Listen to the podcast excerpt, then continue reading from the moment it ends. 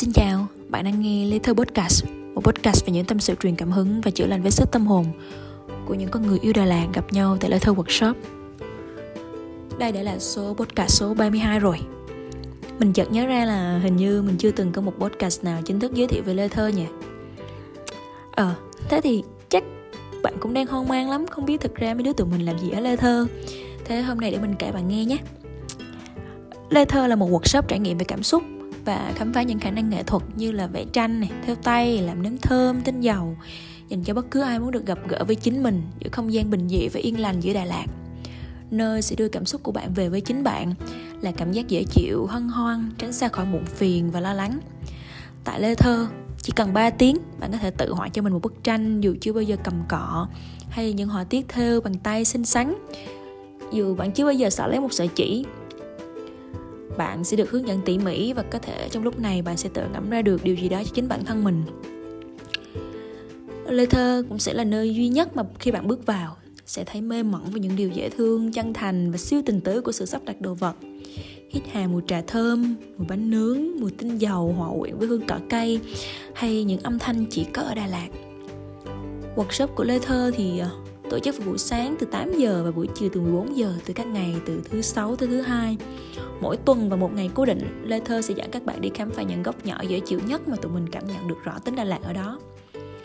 Những ngày còn lại thì workshop sẽ được tổ chức ở tại không gian của Lê Thơ, ấm áp, dịu dàng, đầy cảm hứng và chứa chan một tình yêu bình dị với mảnh đất này. À mà bây giờ tụi mình còn bán cả nến thơm nữa đấy. Tại sao nhỉ? Chắc là tại vì mấy ngày này tụi mình nghĩ rằng cả bạn và tụi mình đều cần thứ gì đó dịu dàng để xoa dịu chính bản thân mình mà, đúng không? Bạn có thể search Lê Thơ trên Facebook để kiếm tụi mình và đặt hàng nhé. Mà nếu các bạn được lên Đà Lạt vào những ngày này ấy, bạn sẽ thấy một Đà Lạt khác lắm. Vì Đà Lạt những ngày này vắng ơi là vắng. Nhưng có lẽ đó là cơ hội để người ta cảm nhận trần trụi và rõ ràng hơn vẻ đẹp nguyên bản của thành phố này. Chạy xe quanh Hồ Xuân Hương, hít để mùi lành lạnh của sương gió, tự hỏi tại sao tạo hóa lại tạo ra một thành phố nên thơ đến vậy. Những buổi chiều thả dốc ở khu biệt thự An Sơn dẫn vào nhà Lê Thơ, hoàng hôn ẩn hiện tím hồng rực sau những căn nhà biệt thự. Mình nghĩ mình là một nhân vật trong bộ phim hoạt hình anime nào cơ. Hay là trên con đường Triệu Việt Vương á, vào buổi sáng tầm 8 giờ khi những ánh nắng ban mai đang tranh chỗ với làn sương từ đêm qua, thì mình lại tưởng như mình đang lạc vào một thế giới khác.